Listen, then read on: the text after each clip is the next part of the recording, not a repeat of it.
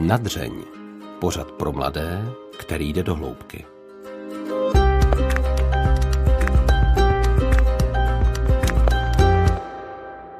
Upřímně přiznám, že ne na každý rozhovor se těším stejně. Někteří hosté jsou vám přeci jen už předem nějak sympatičtější a těšíte se, až si s nimi konečně budete moci sednout k mikrofonům. A právě tak to bylo u herečky Davidského divadla a vítězky posledního ročníku taneční soutěže Stardance Veroniky Kek Kubařové. Zajímal jsem se o její důraz na domov a rodinu, který je snadno patrný snad v každém rozhovoru, který kdy dala. Šli jsme ale ještě hlouběji a společně odkryli něco z toho, co se skrývá za jejím úsměvem, jaké strachy ji občas svírají, nebo jak to vypadá, když dostane chuť dělat něco, co se dělat nemá. Příjemný poslech přeje Ondřej Havlíček. Filmová a divadelní herečka, členka souboru Davidského divadla a taky vítězka zatím poslední řady taneční soutěže Stardance Veronika Kek Kubařová je dnešním hostem v pořadu Nadřeň. Veroniko, vítejte. Děkuji za pozvání, dobrý den. Já zjistil, že my jsme vlastně kolegové, Mm-hmm. Protože vy jste prý v dětství měli spolu se sestrou svůj imaginární rozhlasový pořad, do kterého jako hosté přicházely vaše kamarádky a vy jste s nimi dělala rozhovory. Takže se v rádiu cítíte jako doma. No, eh, je pravda, že ty, na, vlastně jo, ale ty naše podmínky teda byly zásadně skromnější. Jo. Tady máte tu červenou, která svítí, ty sluchátka a tak. Tak takhle promakaný jsme to neměli, ale u mikrofonu jsme seděli, otázky jsme kladli a uh, občas jsme dávali i odpovědi za naše plišáky a barbíny, které odpovídali, takže uh, i hosti byli. Jako, no. je, je u Kubařů nějaký rodinný archiv, ve kterém bychom to našli dneska? No já se obávám, že je, že máme nějaký, nějakou hromadu takových těch kazet, jak se jim říkalo, prostě do kazeťáku, mm-hmm. který tam někde leží na hromadě, některý jsou možná potrhaný, ale dalo by se to asi nějak jako zprovoznit a dalo by se to asi pustit. Ale víte co, to je možná docela dobrý nápad, se k tomu vrátit a zkusit to nějak najít. No. Tak to budeme zvědaví, jestli Veronika uh, Kubařová s něčím takovým přijde. My jsme začali tím domovem, tím, že jste právě tam natáčela své první rozhovory. Tak mně se obecně u vás zdá, že slovo domov eh, hodně rezonuje, pokud vás slyšíme mluvit v nějakém rozhovoru eh, nebo někde jinde. Tak proč je pro vás tak důležitý? Já si pamatuju takovou větu z občanské výuky, jo. Úplně hloupost, málo věcí ze školy si pamatuju, musím říct, jo. Jako data, všechno, prostě všechno špatně. V tomhle jako případě se na mě školství nepodepsalo. Ale jednu větu si pamatuju z občanské výuky, že rodina je základ státu, jo. To prostě jsem měla vštípený jako nějaký nadpis tam. A tenkrát jsem tomu nerozuměla, dneska to tak fakt vnímám. Nevím, proč to tak je, ale prostě to, kde má člověk ty kořeny, je pro, ně nějak, pro mě strašně důležitý a něco, co mě definuje a ovlivňuje dál. I v dobrým, i ve špatným, jo, ve, ve, v obou těch směrech. A plus ty místa. Já jsem hrozně citlivý člověk obecně, ale na, na vůně, na barvy, takže já mám i ty místa jako domov spojený s vůní uh, mý peřiny, mýho pokoje, uh, našeho obýváku, uh, mamčinýho parfému, taťkový pracovní bundy. Prostě mám to spojený s těma vůněma a to to všechno je pro mě domov a to je pro mě důležitý a dělá mě to šťastnou ve světě a dělá mi to takovou jako základnu. Potřebuju to mít. A když o tom domově takhle mluvíte i ve spojitosti s těmi vůněmi, může být domov, nebo i pro vás třeba je domov bez rodiny, může být domov bez rodiny? Třeba cítíte se doma v Davidském divadle, nebo?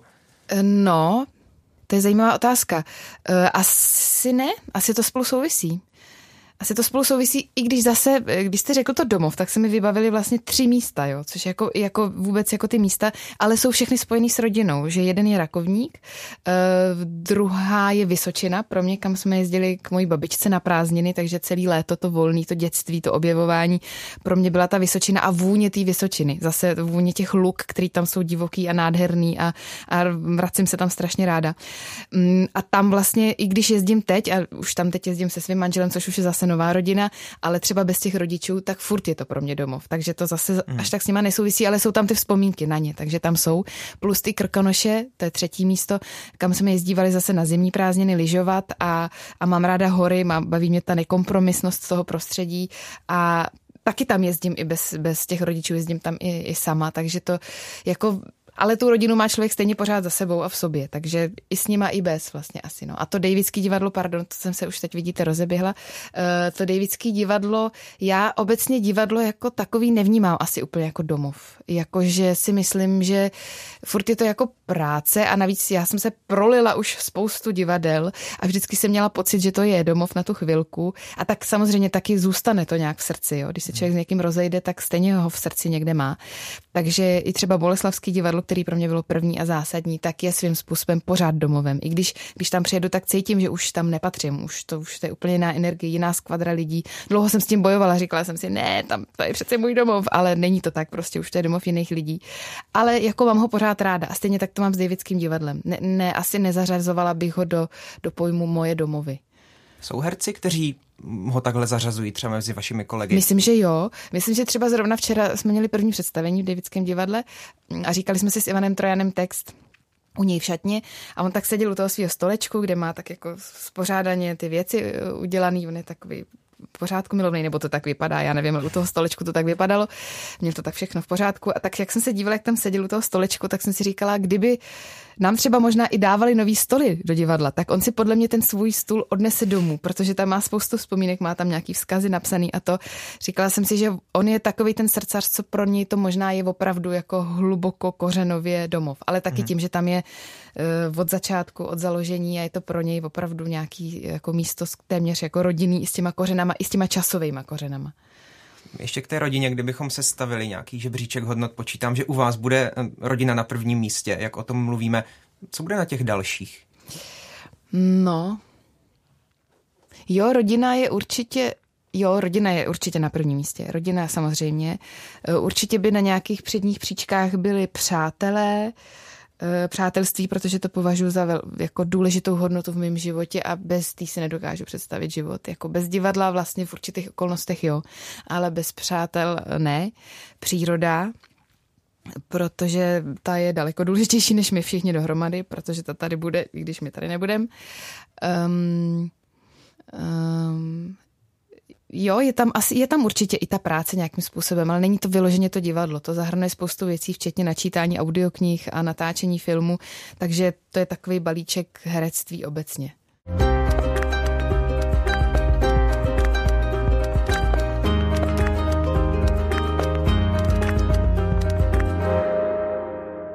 Jak to vaše vnímání eh, důležitosti rodiny ovlivnilo, jak to ovlivnil váš odchod na konzervatoř v poměrně brzkém věku? Je to třeba důležitý zásah do toho, jak teď eh, důležitě vnímáte rodinu? Máte pocit, že kdybyste třeba zůstala doma, tak by ta důležitost nebyla tak zásadní? To je, vidíte, to je zajímavý, to je možná takový paradox, ale je to asi tak, nebo nevím, jak by to bylo, to si nevím hmm. představit, ale pravdou je, že v určitý moment života mi došlo, že to bylo strašně důležité, že jsem odešla z té rodiny docela jakoby brutálním způsobem, jako v 15, nebo já jsem byla v 15, si myslím, dost nevyvinutý jedinec, jo, jakože psychicky, že, že možná jsou lidi, kteří jsou na tom líp, jo, ale uh, pro mě to byl fakt jako šok. Já jsem do té doby nejela skoro sama autobusem, já jsem nebyla žádný dobrodruh, který by někam jako potřeboval jako mm, expandovat.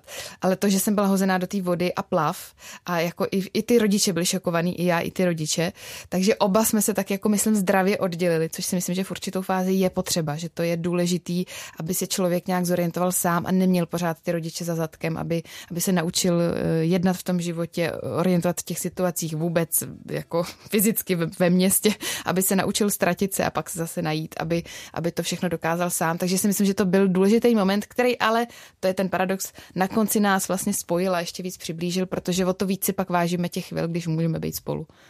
Jak člověk vnímá v těch 15 letech, vy už jste to trošku teď zmínila, ale jaký to je pro 15-letou holku přijít eh, z Rakovníka do Prahy, a najednou mít spoustu zodpovědnosti sama na sobě? No já jsem si tu zodpovědnost vůbec nepřipouštěla, nebo respektive já jsem ji vůbec nechtěla. Jako já jsem eh, byla na internátě, na, in, na intru, takže jsem měla takový ten režim eh, vycházkový knížky, budíček z rozhlasu prostě nad postelí, který nás budil, eh, knížka pořádku, kam se psalo rovnejte přehozy a uklízejte věci a takový pravidelný tam jako snídaně, obědy, večeře. Jo. Takže jako upřímně řečeno zás tak moc jsem toho dělat nemusela, ale už jsem si musela musela ten den nějak organizovat, vhlížet si, já nevím, co já vím, věci do školy a tak dále.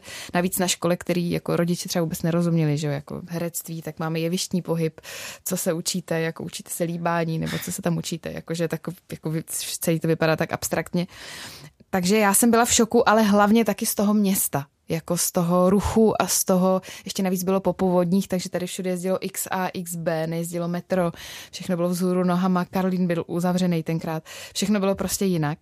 Takže já jsem byla jako vyplašená vůbec z toho, že mám někam jako dojít prostě přes davy turistů, jakože nevím vůbec, že všichni řekli si, jedeme se na Karláku, já jsem nevěděla, jestli to je Karlov most, Karlovo náměstí, Karlova ulice, nebo Karlova čtvrt nějaká, nebo že vůbec jsem netušila, co jako o co jde.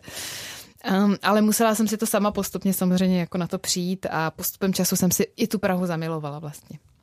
Už jste zmínila, že rodiče měli trochu strach třeba, co se, co se s vámi vlastně děje, jestli se třeba učíte líbat, v předmětu je vyšší pohyb.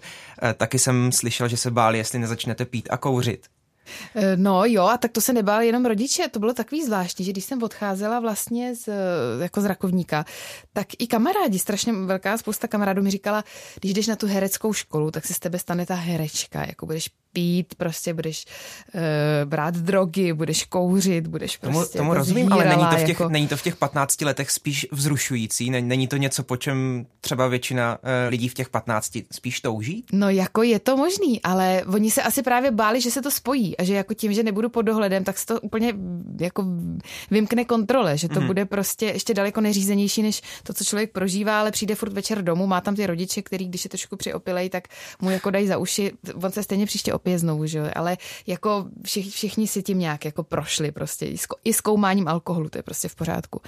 Ale má to nějakou, jakoby má to nějaký pevnější hranice, než prostě když vlastně nikdo neví, co se děje, má vycházku do osmi, ale co dělá do těch osmi, nikdo neví. Takže uh, jako jevilo se to nějak hůř, ale máte pravdu, že to k tomu, k tomu věku to prostě patří. Ještě poslední otázka ke konzervatoři. Vy byste jednou poslala svoje děti do té, eh, já to teď nechci říct tak natvrdo, ale možná já mi lvové eh, konzervatoře, eh, nebo obecně myslím teď třeba v 15 letech z domu úplně. No. Změní se, ptám se na to, jestli se změní ten pohled na to od, od, od toho, kdy je člověku 15 a od toho, kdy je člověk. Já myslím, že důležitá okolnost je, že pořád děti nemám, takže ne, nemám tu představu tak konkrétní, jo, že mm. konkrétního človíčka, konkrétního charakteru, který prostě, myslím si, že taky jak kdo na to jako má, jak kdo je fakt zralý v těch 15, je to fakt různorodý. Jak bych viděla, že má nebo nemá nějaký potenciál, jo, protože to je taky důležitý. Prostě někdo chce být hercem z nějakého bizarního důvodu, ale jako vidíte třeba, že, že prostě ne, ne, že na to nemá, to je taky relativní, jo, právě někomu jako brát tu cestu, která je třeba jeho, která se objeví jako časem, ale jako když to vidím u svých kolegů, kteří strašně odrazují ty svoje děti a říkají ne, prostě vůbec, ty jako ani nechoď do divadla a nic tak z toho mám spíš takový dojem, že právě stojí v cestě něčemu, co možná jako má šanci. Takže bych chtěla říct, že bych nebránila, jo. Ale až se může, možná za pár let budeme bavit, až budu mít 15 letou dceru prostě uh, s dredama a nevím s čím bude říkat, babi, jdu na konzervatoř. Uh, já budu říkat, ne, nikam nejdeš, tak to bude možná celý jinak, jo. Ale teď si myslím, že bych chtěla být tím rodičem, který umožní tomu dítěti cokoliv, co, co bude cítit. Že bude vychovaný tak, aby se zorientoval v tom, co si přeje, co by rádo dělalo, i když to bude sebe větší bláznivost, protože to, že já budu herečka, herečka, která bude mít práci, která bude dělat opravdu velkou škálu toho herectví a bude mít jako docela hezký příležitosti, si myslím, že by nikoho nenapadlo. Nikdo by tomu nevěřil, že to tak je možný. Že opravdu se stanu prostě, že budu hrát ve filmech a tak.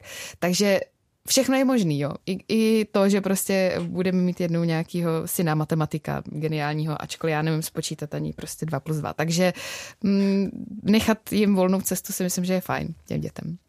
To mě zaujalo obecně. Mm, jakou máte, máte přesnou představu o tom, jak bude třeba vypadat jednou vaše výchova, vaše rodina? Mám a myslím si, že se to v žádném případě nepodaří.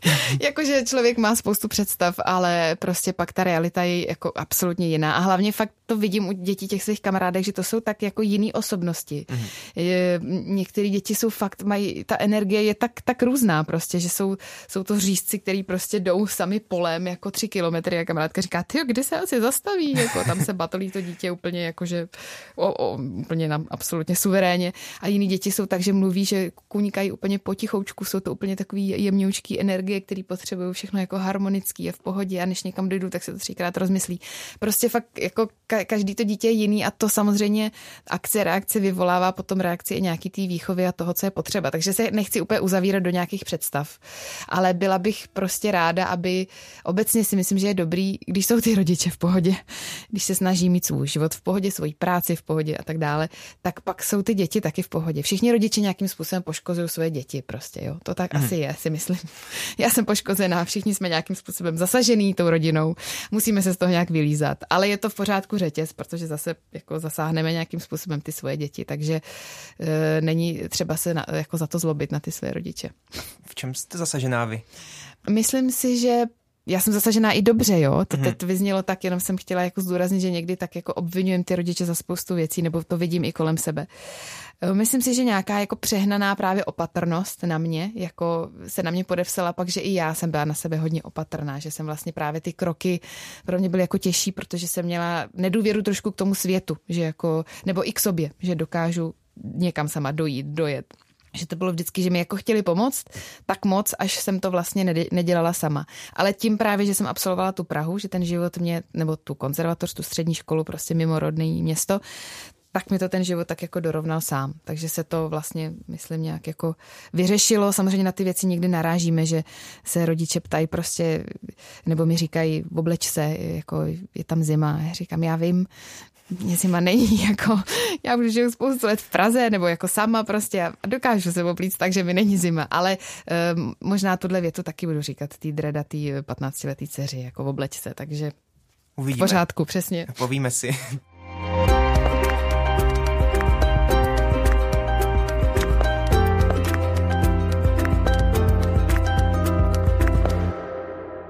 Nemůžu se nezeptat na váš věčný úsměv. Eh, Tereze Kostkové jste v Českém rozhlase řekla, že úsměv je někdy vaše obrana. Před čím?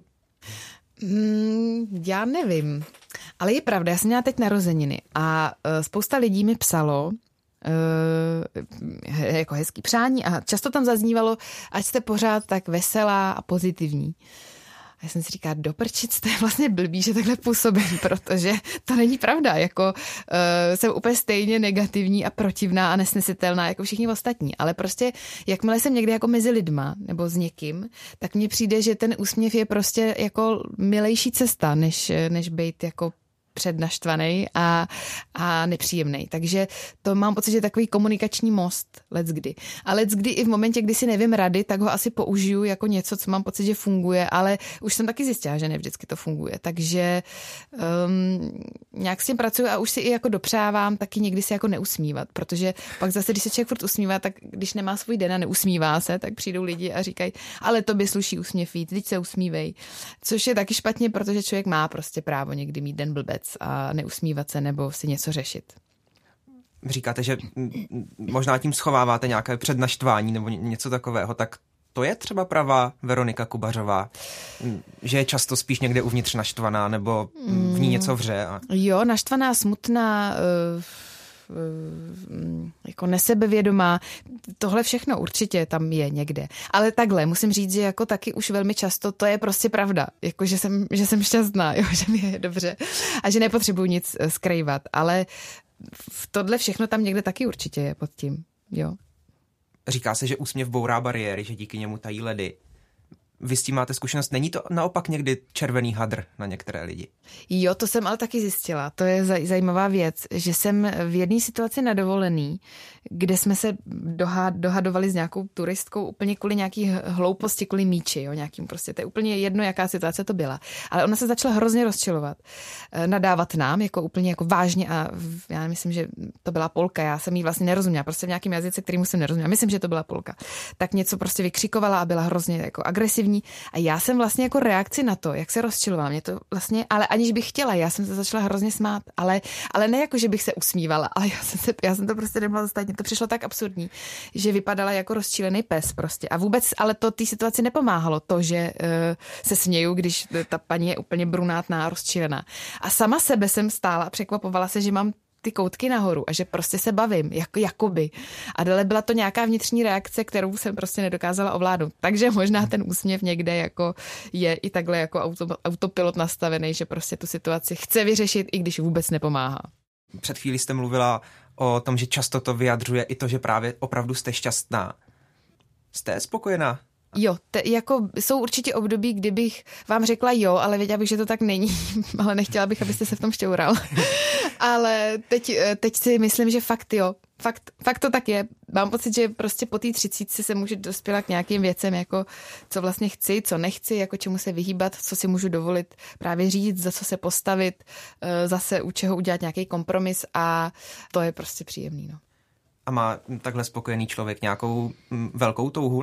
Určitě, to rozhodně. Já myslím, že to i souvisí s tou spokojeností, že na ně máte prostor, eh, na to snění a na to, na ty touhy. To k tomu, myslím si, že to patří právě k tomu spokojenému životu, jako když si vezmu jako děti, které jsou obecně si myslím, nebo v tom nastavení mají tu spokojenost, prostě tak nějak jako tu čistotu, tak tam taky je spousta snů. Takže si myslím, že i když dospělý člověk, eh, když je šťastný, tak má taky pořád šanci pro to o něčem snít a po něčem toužit. O čem sníte vy?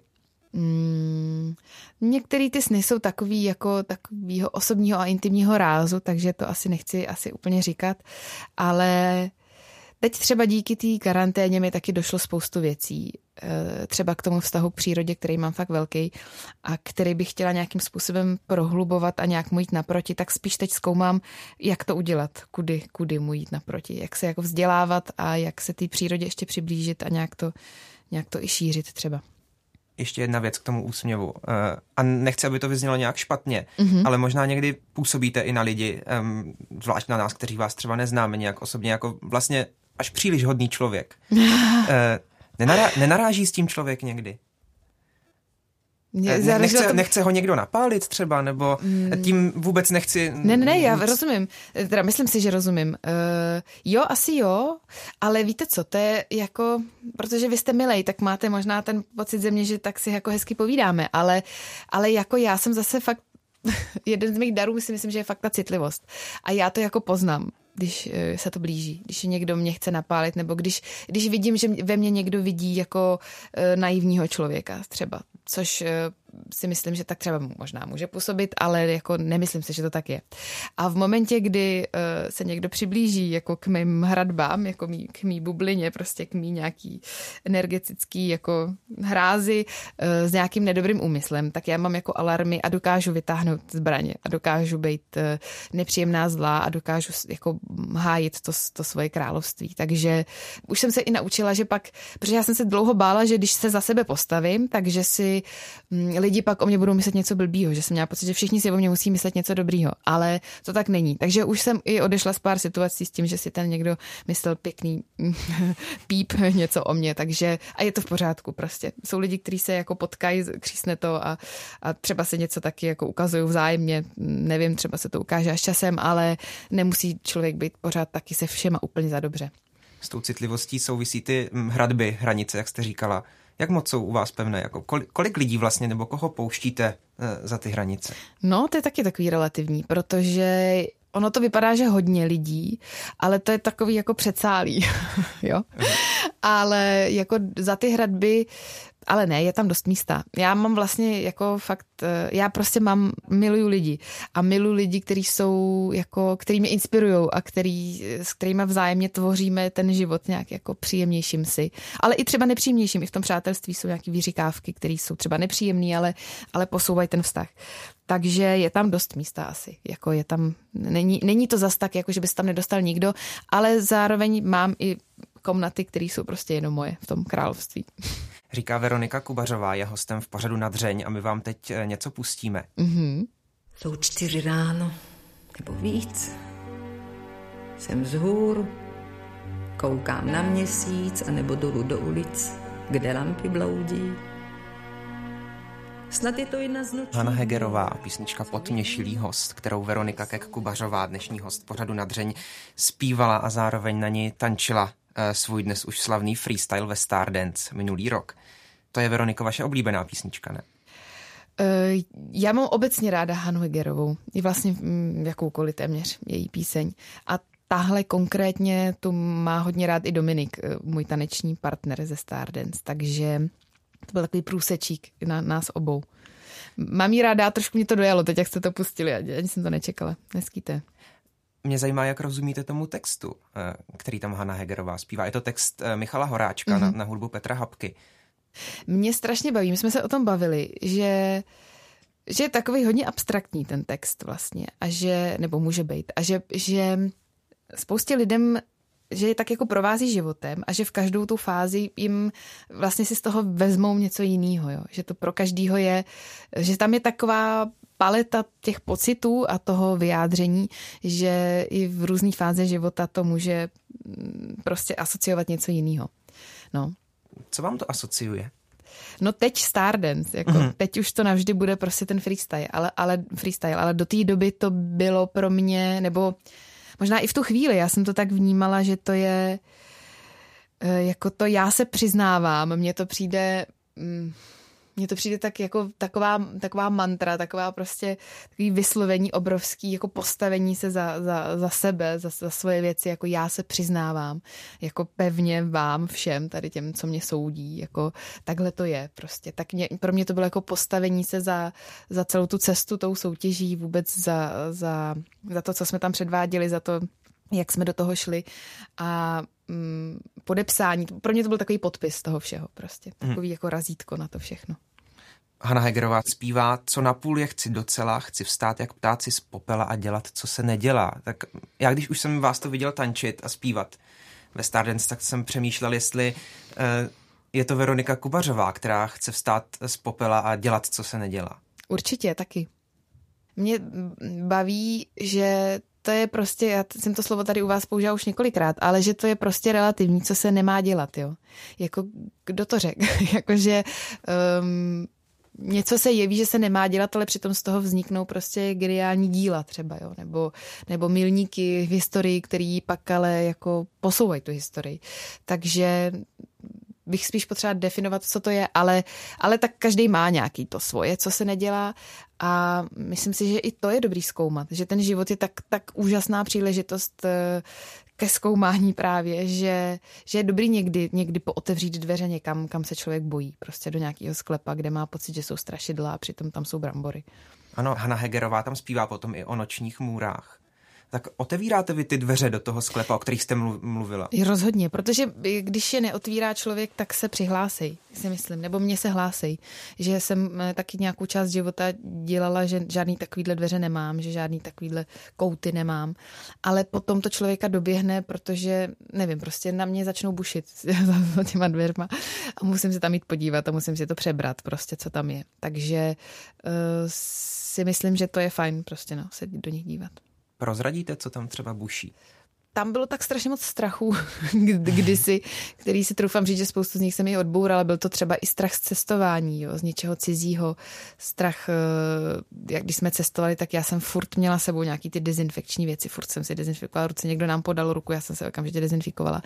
A pak už toho člověk zažije tolik, že vlastně to úplně vzdá a zjistí, že to naopak je úplně nádherný se tomu prostě jako podat, jo, že jsme byli na obědě u rodiny prostě takový jako ne domorodý vyloženě, ale prostě tam místní jako ve velmi skromném příbytku. Jedli jsme všechny ty, všechno to jídlo, všechny moje paniky z toho, že prostě umřu do dvou vteřin, protože tam je otrava nebo něco, tak jako to všechno padlo, protože ty lidi byli tak strašně milí, že to prostě bylo už úplně jedno. Že jsme vlastně všichni fakt stejní, že, to, že tohle je zbytečný z tohle mít strach ještě poslední věc k tomu strachu je nějaká zaručená obrana. Co, co vy děláte, když ten strach přijde?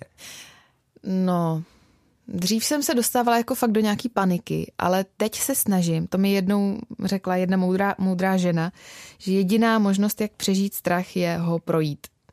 To znamená, prostě, když je člověk v té situaci, která se děje, tak už s ní, já, já se v takových momentech jako oddávám životu, že si říkám prostě, jest, že já se většinou bojím, že, že umřu z nějakého důvodu, jo, jako že se něco stane, prostě spadne letadlo nebo něco.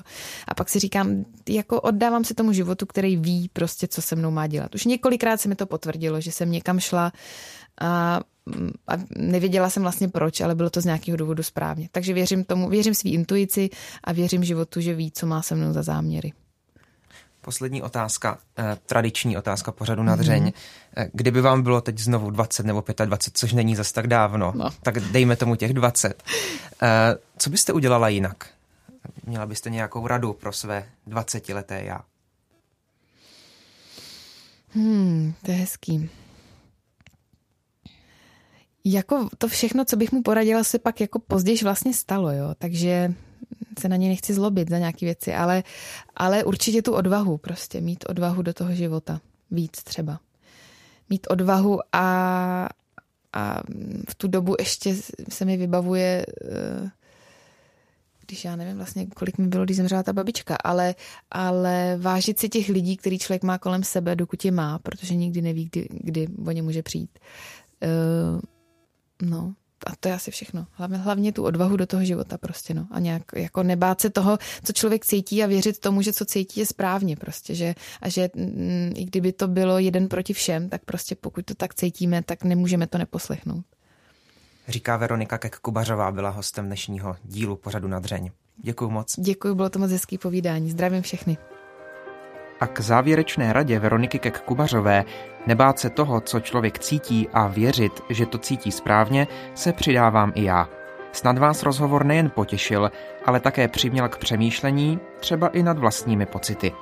Mně v tuto chvíli zbývá za zvukovou režii poděkovat Antonínu Kánskému a vám popřát hezké dny. Co nejdřív se naslyšenou těší Ondřej Havlíček.